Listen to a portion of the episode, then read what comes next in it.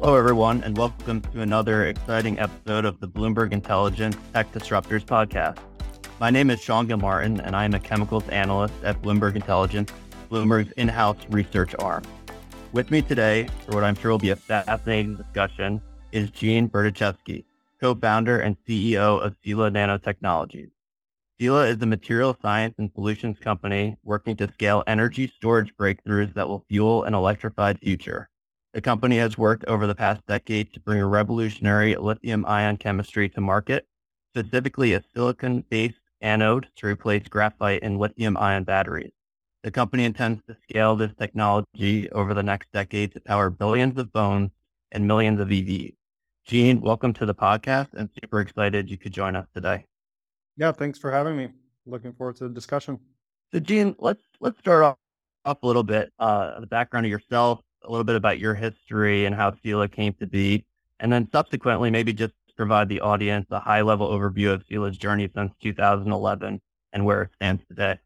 Sure. Yeah, we'll we'll try to make it snappy here uh, for your listeners. So, uh, you know, I've been working on electric vehicles in some way, shape, or form for about 20 years now. Um, started uh, building solar cars in my undergrad, and then dropped out of my undergrad to join Tesla as the seventh employee back in 2004. So that that got things started off right. Um, I spent four years there uh, working on the battery system for the Roadster. That was kind of my baby. And after we shipped that, I decided I wanted to look into the science of of batteries uh, rather than the systems. And so I went back to school and spent a couple years studying material science and uh, looking at, at, the opportunities for how we could push the limits of energy storage uh, and energy more broadly further and further. And decided I wanted to build a company in the storage space. Spent about a year after that looking at, at lots of different technologies around the world, probably vetted 50 different technologies. And uh, eventually in 2011, met Professor Gleb Yushin at Georgia Tech uh, who had some really novel material science tech that he'd been developing. And, uh, and we partnered up to found Sila in 2011 and have been building it ever since to really bring this revolutionary new chemistry to the market and push EVs to the next level and push everything we have to the next level. Fantastic. Fantastic. Is there anything obviously kind of started up at like Georgia Tech and is there anything really since 2011 that you would point to as maybe key points in the history prior to sitting here today? Yeah, look, I, I mean, I think every year is kind of a make or break for a startup in many ways. So we we spent maybe the first um, three four years of the business really trying to crack the code on the science of silicon anodes. It's something people had worked on for a really long time. That's kind of the core technology we work on, as as you mentioned. And you know, no one had any real progress with it. You could you could add a, a little tiny bit of silicon to a lithium ion battery, improve performance just a little bit. But if you added more, your cycle life would become terrible and the battery would basically become unusable. And so it took us four or five years to really crack the scientific code um, with a product that solved those all of the issues and allowed you to have a much higher energy density with uh, silicon replacing the graphite anode, meaning you could store a lot more energy in a given volume or for a given weight and then we've spent really the last kind of half decade scaling up that technology and continuing to improve it, continuing to improve it, with probably the biggest inflection point in the entire business being kind of late last year when we launched commercially in the Whoop fitness tracker, the Whoop 4.0. So it's a fitness device powered with a battery using our chemistry. And it is really the first time in the world in the world where the graphite with a technology that can replace the graphite anode. So it's a really big deal. It's it's really kind of think of it as like the first new chemistry. It's probably the most significant chemistry innovation since the introduction of the lithium ion battery. Wow, awesome! And uh, I know I know our folks listening can't see us on this call right now, but I can see you're wearing a whoop on your wrist. Uh, I've been I've been fascinated with that company for a while, and I personally don't have one, but I think it's probably one of the coolest wearables out there for sure. So so that's exciting stuff. So maybe just take a step back and, and again, understanding that we probably have uh, different levels of people listening to this podcast, but so Sila plays in, in the anode chemistry. Um, if we take a step back, how does a battery actually work? It, we have the anode, we have the cathode, we have the expert uh, with us today. So, so maybe just take us through the basics a little bit. Yeah, so so if we if we kind of rewind, so there's really four components in a lithium ion battery that matter the two that matter the most and take up about 80, 90% of the volume and weight inside of a battery are the anode and the cathode, as you mentioned. And what they do is the anode stores lithium when the battery is charged, and the cathode stores lithium when the battery is discharged. And what happens when you use the battery is the lithium moves from the anode to the cathode. And what happens when you recharge the battery is the lithium moves from the cathode back to the anode. And so this this happens, you know, every day you use your your phone, all these lithium ions are moving back and forth. And those those anodes and cathodes, those are physically just black powders that are sort of cast in place inside of a battery. And the more lithium that anode or the cathode material can store in a given volume or weight, the more efficient the battery becomes, the more higher performing it becomes. And so for about 30 years, every single lithium ion battery in the world has used graphite for the anode. And then it's used different kind of chemistries on the cathode. You've heard about high nickel batteries. You've heard about iron phosphate batteries. Those are different cathode chemistries. You can interchange cathode chemistries without or you can interchange anode chemistries. Different anode chemistries are compatible with different cathode chemistries. So you sort of pick which one you want depending on what kind of battery you're trying to build. I mentioned there's four components. There's two others that matter. One is the separator that keeps the anode and the cathode from short circuiting. It's a little piece of plastic film. It's actually made out of the same material that the grocery bags are made of, the plastic grocery bags. Think of it like it's it's that kind of material with about 50% holes in it to let the lithium move back and forth. And then the, the last component is the liquid electrolyte. And that sort of everything sits in this liquid bath. And that liquid allows the lithium to float around inside of it. So that's that's sort of how the battery works. And and the key that what we do is we just make that anode portion, which today is graphite, dramatically smaller when we replace it with our silicon based materials. Fascinating. So kind of dovetailing off that, again, it's I think something like 99% of lithium ion anode market is graphite today you guys are on the cutting edge. It seems like what has taken so long to get here? Like, what has been the challenges with silicone? Um, maybe you just frame that out for people because, as you mentioned earlier, this seems like a technology that people understood the benefits of. We just couldn't bring it to market. Yeah, some of the original work on silicon's ability to to store lithium, you know, dates back 50 years, right? And so so it's not you know, the periodic table of elements is quite small, and so it's not a revolution to say, oh, hey, silicon might might do really well. The challenge is silicon is so good at storing lithium that a single atom of silicon can store four atoms of lithium, meaning it sort of chemically bonds with four atoms of lithium. And so when you charge the battery, you, you get all of this lithium that comes into the material, and the silicon expands really dramatically when that happens because you're you're literally increasing the number of atoms by 4x, right? That you're adding. And so uh, that expansion causes degradation in the battery. Um, it causes really nasty side reactions. It causes mechanical degradation. It causes all kinds of issues. If you can imagine, sort of half your battery expanding 4x. And so, despite that expansion, you can still you're still a much more effective storage medium, but you have to mitigate that expansion. And so, we've developed a material that essentially kind of masks that expansion from the rest of the battery. Think of it kind of like a raisin bread, where the raisins are silicon and they kind of expand and contract, but the sort of loaf dimensions don't change. So that's kind of, we make particles that act like that. And so when you put those particles in your battery, you're able to store a lot more lithium, but the particles aren't expanding and contracting, you know, and so the battery's not being damaged by this property of the material. Um, so that's sort of what's taken, that took a long time, but we figured that out some years ago.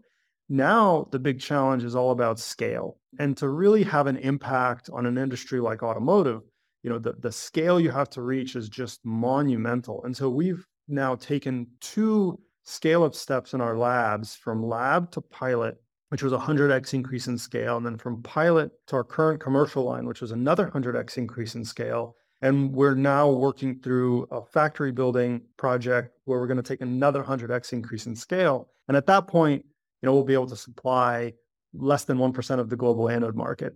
And so there's just scale is very hard for folks to kind of understand. You know, we, we announced earlier this year that our first customer is going to be Mercedes, and we're going to be launching in their electric vehicles, starting with the G Wagon uh, with this factory that, that, that we're building. But of course, that's a premium, relatively small volume car, and, and we have years and years of scale kind of ahead of us. And so if you think about it from a market standpoint or a business standpoint, you know, I think at this point it's really clear that silicon broadly is the answer for the next generation of chemistry. you know, and despite that being true, it's going to take us the better part of this decade before sort of you start to see it take a really, really big market share from graphite.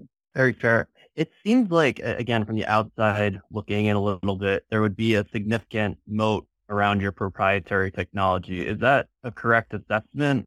Do you have direct competitors? How would you frame just the, the competitive environment around the silicon technology? Yeah, look, we're the originators of this class of material, this class of technology. Um, we've got over 200 patents at this point in our in our portfolio, and that's a really big and important part. The much harder part isn't just inventing it; it's actually scaling it. And so we're really focused on scaling. And even there, you know, there's a tremendous amount of manufacturing technology we've had to invent to create this material at scale. So, so you're right. There's basically there's a tremendous amount of proprietary assets uh, whether it's the patent portfolio, the trade secrets, the manufacturability, the recipes for how to implement this material into into the battery. Um, but none of that matters if you can't scale it to a level where the, the market is ready uh, to take it. To your question of competition in the space, I think a space is oftentimes validated by the presence of competition. And so there's two companies that are publicly traded that work on silicon technologies now, Enovix and, and Amprius. And, you know, they take very different approaches. So I don't see a whole lot of overlap with the approaches. We're private, and and I think today we're the only silicon next generation silicon player that has announced an automotive supply agreement. So not not a development partnership, but a supply agreement where you know I can tell you, look, the G wagon's going to use our technology and it's going to roll off the factory that we're building right now. So I think we're the clear leader in the space, but certainly there's other approaches to it. Maybe it would be helpful just to, again, maybe just high level of it. You're not going to get into specifics, but help the folks kind of understand your targeted customers. Uh, generally, what's the pitch? Like, what is what is the Sila value proposition? Good question. You know, we tell our customers today with the with the version of our product that we have available commercially today is we can help them get 20% higher energy density over state of the art technology. So whatever the best battery in the world they could buy without Sila, we can help them get a 20% higher capacity battery with Sila. And, and so we don't compare ourselves against for yesterday's technologies. We compare ourselves against the best. And what that means really practically is we work with car makers like Mercedes to figure out which models of theirs would benefit the most from this uplift. And in the case of the, the G Wagon, it's a fairly large size SUV. It's a beautiful car, but it's not very aerodynamic. So there having higher energy density is really valuable for being able to deliver the kind of range that demanding customers want. And then because our technology is developed in a way that's it's just the anode material, so we don't build the whole battery, right? You know, we can work with any of the cell suppliers that supply the automotive industry in the case of, you know, a car maker and so someone like Mercedes uh, will select the cell supplier that they want for a vehicle platform, and then we will deliver this anode material to that cell supplier and then help them integrate and make sure everything goes uh, smoothly there. And so that's kind of the value proposition today. You know, we have future versions of the product that also help achieve much faster recharge time. So we can get down in the 15 minute recharge time, even 10 minute in our research labs these days. So we're we're very optimistic for those kind of improvements uh, that we can help customers deliver. And then that 20% number that I mentioned over state of the art, you know, we're pushing that to 25, 30, 35, 40. So we we see a lot of runway on this technology and the roadmap throughout the rest of this decade.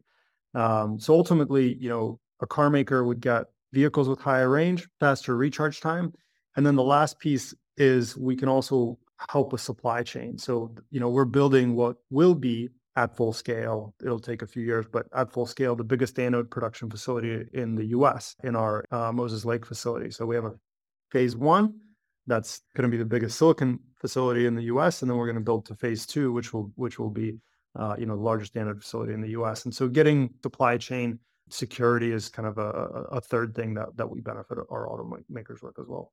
And for those listening, you did put together a really great white paper that's available on your website that has a lot of good details to run through. And and I was paging through that, and I think one of the the interesting things is that a customer of yours doesn't necessarily need to switch right away, right, to you know 100% silicon, right? There's an ability for you guys to support a transition. Um, maybe just talk through that. Yeah, one of the again another benefit of, of our technology is that we can do a, a partial replacement of the graphite. You get partial benefit. So if you replace, you know, 50% of the graphite, you'll get 50% of the benefit. But in many cases, you know, if you if you're designing a vehicle today and you know that the customers really want 300 miles, but your your engineers are saying, listen, 285 is all we're going to be able to give you, right? Well, you don't have to make that compromise. You don't have to say, look, we're going to put out an uncompetitive car and hope for the best. Uh, instead, you can sort of say, look, we need what is it, um, five percent increase in range here.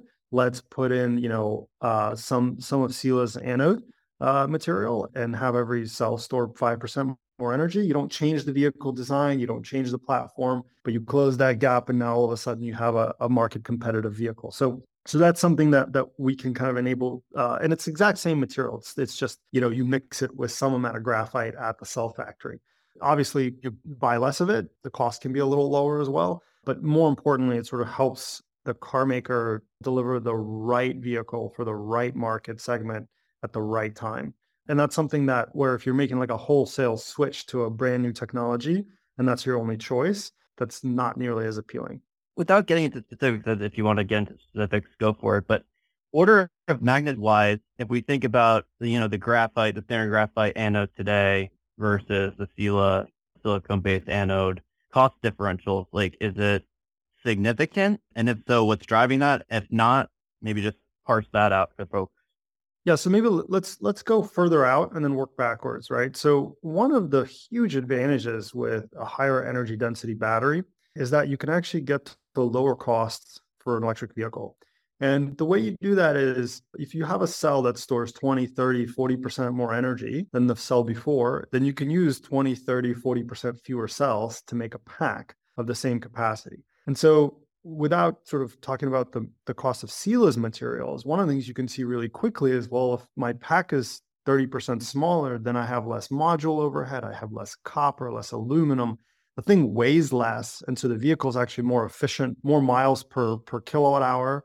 Uh, and so you can actually shrink the battery capacity a little bit and still get the same vehicle. So you have all of these benefits from a higher energy density cell that drive down your vehicle level costs, drive down your pack level cost, drive down your module level costs. And by the way, the same things applies at the cell level, right? Instead of using a, a gigafactory to produce 10 gigawatt hours of capacity, you add Sila's technology, all of a sudden it gets upgraded to 12, 13, 14 gigawatt hours of capacity. And so you're amortizing that CapEx investment, you know, over more production and that drives down costs. So the point of all of that is to say, look, it's actually cheaper when you get to scale uh, with Sila than without Sila. Uh, now, Sila's material on a per kilo basis does cost more than graphite, but that's actually not the relevant metric. What you're trying to do is drive down the cost at a cell level, a pack level, and a vehicle level. And not to mention, Sila's material also stores five times more energy uh, than graphite on a per kilo level today. And so, you know, even if my our material is 5x as expensive on a per kilo level, it's still cheaper for the energy stored. And so that's the key metric. And that's how the savviest of customers think about it. And, you know, if they don't think about it, well, they're going to, you know, lose out to the competition. Fair, fair. And, and maybe this will be an easy one at you, but following that comment, but when you go into a customer where you're, where you're sourcing customers, what, what is the biggest couple pushback items that you would get? Um, what, what are the constant arguments that you're having? Is it, is it on that realization on, hey, we need to look at it big picture on the cost side, or is it a, a couple other items? Most, most of the customers we deal with are, are pretty sophisticated and, and can understand that case and have models to model that out. Really, the, the big thing that we have to prove is that we can produce at automotive scale. So, you know, today we're producing at a, at a consumer scale. We produce enough material for, you know, millions of consumer devices, and that's good. Uh, what that's showing is that's showing the reliability of our material in the field. You know, there's you know seven figures worth of uh, of devices in the field with our stuff in it. That's that's a big deal and you know no no issues and and so that we've sort of proven that reliability but now we need to just prove scale and to do that we're building this facility in moses lake washington which is uh, you know we actually just received a $100 million award from the department of energy to support that that's a kind of order magnitude a quarter billion dollar project that we're in the process of doing probably a little bit more now and once that's online, that'll really take away the, the sort of the final uh, challenge that customers see, which is Sila is a uh, a new player. We haven't produced that automotive scale yet, you know, and and we we've got to prove ourselves. Is it at the Moses facility and the subsequent ramp? That's going to be the primary facility that will support the automotive piece of your business. That'll be the first. Um, I'll be the first. You know, and and we think that that it will start with a, a hundred thousand vehicles worth of production capacity or so, and we think that facility has the the ability to expand to two to three million vehicles worth of production capacity. You know that we have to work through all the detailed plans for that, but that still will be you know two, three, four, five percent of the market uh, by the time we're you know it's fully built out. It's it's going to be a really small part, and for a technology that could make the EV battery not just higher performing, but make the EV cheaper, you can imagine that the demand for that isn't 2% or 3%. The demand for that is 100% of the market to switch to that. And so when that's the case, the demand for this product is going to be really, really strong. Uh, and in the meantime, at smaller scale, our costs are a little higher. We're starting with premium vehicles, as as many many new technologies oftentimes do. So I guess switching gears here a little bit, what are some again from the outside looking in? What are some near to medium term targets or focus areas that me sitting here from the outside can be following Sila and be like, hey, they're making progress, they're hitting things they want to hit um, over the next decade. Yeah, so so I think probably the biggest one is we, we need to con- we're going to continue signing up new customers in the coming years, and I'm sure we'll we'll depending on the customer, we may or may not announce some of those, but that's that'll be a, a sign of continued progress. Uh, Mercedes has been a great partner, and they'll be the first to market with our technology, but we're we're not exclusive, and and uh, you know ultimately we want to supply the whole industry with this technology. And then the other piece is just going to be progress on this factory that we talked about. So we've, you know, we've purchased the the facility. It's we, we have 160 acres with a half a million plus square foot facility there with the power and all the needs that it has. We're designing that facility now. You know, designing out what that's that build out's going to be like. And sometime next year we'll break ground and start actual construction uh, within those buildings, start landing the equipment. And then we may or may not have some additional consumer electronics launches in the in the meantime that market is a good one, but we're really laser focused on on getting the scale we need for the automotive industry, and so th- those will be some other milestones. I get where we're at today. You kind of have to, you know, walk a little bit before we can run. If I'm asking you kind of where you want to be at, do you do you envision at some point in the future, Sila, hey, like we're building capacity. Uh, we don't necessarily need contracts in place. Kind of build the capacity, and the and the customers will come, or you kind of will take a more moderate, uh, measured approach where, hey, uh, we have this customer contract in place. Now let's go build out the capacity for it.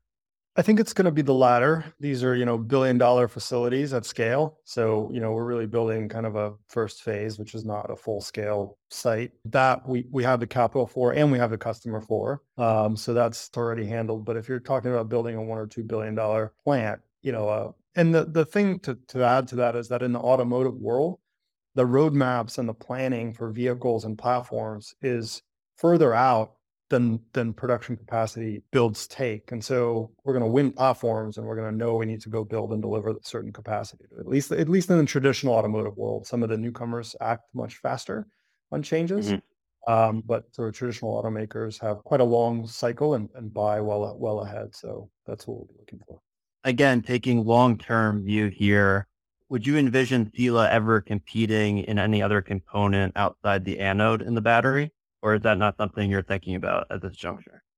We don't spend too much time on that. We certainly don't don't talk about some of our approaches there. We have had some some DOE awards for other components. Look, you know, I think you mentioned the white paper that we authored someone has to go deliver on all those innovations. We need better cathodes. We need better separators. We need better electrolytes. We need better cell assembly techniques. We need all of that. So I think you know, as a as a startup, we're laser focused on job one. Job one is anode. When we deliver on that, we're going to want to do more to push this forward. Our mission is to power the world's transition to clean energy, and if no one else has figured out the innovations required to do that, then yeah, we're going to go pick those up. Makes sense to me. And this is uh, really it's truly been amazing to the amount of innovation um, that has happened in the States just in the last five to 10 years. And it's really likely we continue to see this rapid innovation over the next decade if, if we're trying to hit the targets and really transition away from fossil fuels to renewables, I think, in general. So in that context, and again, just maybe putting a bow a little bit on the conversation today, but what are the overarching macro drivers in this transition to your view? And specifically, does government policy play an important role in your mind? Um, there's been obviously a lot of news, a lot of headlines, a lot of chatter around the new IRA bill that got passed here in the U.S. So yeah, just just wanted to get your take there. Look, it, it plays a huge role, and, and it has the ability to play a huge role. Uh, government uh, governments have an ability to play a huge role in this transition. I would say it can't be singular. The transition has to be driven first and foremost by technologies that make better products that customers love.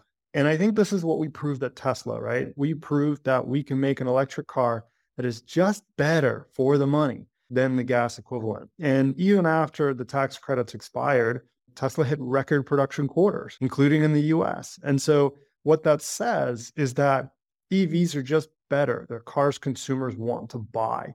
And I think when you have that, when you have a technology like that, when you have sort of this battery innovation that's going to make it even better, then the role that the government policy can play is to strengthen that, to accelerate that, to make it go, you know, go way faster towards these goals, these societal goals that we all want, which is to have a, you know, a clean, bright future with, you know, an independent uh, supply of our energy, right? So, so this transition to EVs is also about energy independence. So, you know, we're fortunate in the U.S. now to have our own supply of fossil fuels, so we're not dependent on supply from others but our prices are still set by global markets. Our prices are set by what, you know, what happens in, you know, in other countries, what happens overseas, what happens in, in oil markets overseas.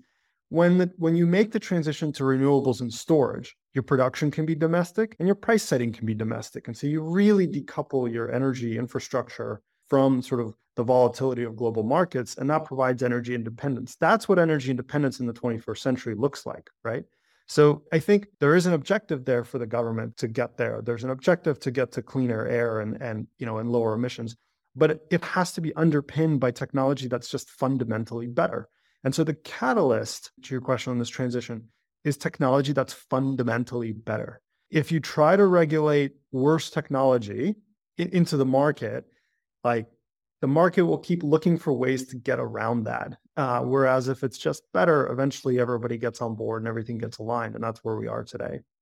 I like this question and you can feel free to punt it, but is there anything that keeps you up at night as you scale your own business? And, and kind of what I mean by that, is there any potential developments you see in the space, you know, that would hurt Sila's value proposition? Or that's not something that's particularly relevant at this juncture for you guys? Yeah, I, th- I think what you're getting at is are there kind of things out in the world that could change that would sort of make our business less viable or more viable? And you know, the short answer to that is like, no, that that does not keep me up at night at all. What keeps me up at night is our own ability to go and execute on this opportunity that's ahead of us, right? What uh, we we know full well EVs are better, as I said. Uh, we know full well that our technology is better than the incumbent technology will be more cost effective, will be all of those things, but we've got to get to scale. And it's not a secret that we haven't built at automotive scale before. And so we need to recruit the best and the brightest that want to go work, that want to go push themselves uh, on the development of this technology, on the scaling of this technology. And so that's sort of the things that, that keep me up at night. Are, are we doing that fast enough? Are we doing it well enough to actually have an impact on the world? Because it's not just inventing something you know doesn't deliver an impact on the world. You have to invent and then you have to bring it to scale. I'll ask you about this too, um, because this this gets a lot of news attention. It's always brought up kind of when you go to kind of investor conferences or industry conferences. But what is your view on solid state batteries, and what in your mind is it? I think that a lot of people maybe have preconceived notions or, or don't exactly get what it is or what it's trying to achieve. And what's your view of the potential on that? First of all, it's kind of a misnomer. Uh, the name tries to imply that things don't move around uh, in a solid state battery, but the truth is the lithium moves back and forth and does all kind of mechanical damage and has to be dealt with. And a lot of them also use liquid electrolytes in them as well. But fundamentally, I think what I was saying earlier is I think we've we've now shown the world has seen that silicon is is here and solid state is not. It's prime time, it's game time. You know, the IRA's been passed the decisions of what to what technologies to scale and what's ready are happening right now in boardrooms across these automakers and they're uniformly betting on silicon and they're not doubling down on, on solid state right now so uh, i think there's just a difference between the readiness of those two classes of technologies broadly and you know without sort of getting into any specifics and so the key question is okay, this transition to silicon is going to happen. You know, what does solid state bring above and beyond that? And, you know, that's not entirely clear. It hasn't proven what it can bring above and beyond that, right? And, you know, to your question of what is it? Well, it's really changing when people say solid state, it's really changing that liquid electrolyte component to a solid electrolyte and trying to have that impact things like energy density and fast charge. And it's not clear that the performance levels it can reach are really any better than the performance levels that silicon technology can reach uh, without the kind of massive change required to all the battery manufacturing processes. So we'll see. Look, I think I, I think you know you asked me kind of if there are outside things that that keep me up at night. Solid state doesn't. I hope it's successful. It, the market is so big. It's so so so big that if silicon and solid state all hit their metrics and all scale, like it's going to be a long time before we displace graphite. A long time. And so I think that's really the thing we we should all be focused on is like silicon and solid state companies. We're both trying to compete against the graphite incumbent. Awesome. So I like to uh, to end these podcasts with uh, with a few um, just general questions, well, maybe some personal questions, but if you'll indulge me, just four. So number one, which team will win the 2022 World Cup? Oh man, and the U.S. is out already. I'm going to go Brazil. Brazil. That's a good choice. What is the best business or, or nonfiction book you have read this year? I haven't read it this year, but I'm just going to go back to an old favorite, which is just Good to Great. What's that one about? Uh, just J- Jim Collins and sort of looking at what separates good companies from great companies. I think it's just one of the all-time best books, and there's a lot of insight about leadership and and what it takes to win for sustained periods of time in that. And lastly, what is one of the best pieces of advice or guidance you have ever received? Look, I, I think one of the things that's very been very empowering is having mentors that see it as as uh, a duty to tell me what they think without making me feel like I have to listen. I have to do what they say and and so the advice was you know basically just win from one of my mentors who said i'll always tell you what i think and if that goes against winning don't listen to me and so i think that's at the end of the day that's you have to remember as uh, when you're building building a startup and a company you're going to get a ton of advice or any in any role and your job is to listen to it but not always follow it and at the end of the day your, your job is to win awesome awesome so that's a perfect way to wrap this up Thanks again so much, Gene, for your time. It's been a real pleasure. It's been an amazingly informative, educational discussion. Uh, wishing you and Sila all the best here in, in the coming years. And hopefully we can have you back for an update at some point. Would love to have you back if possible.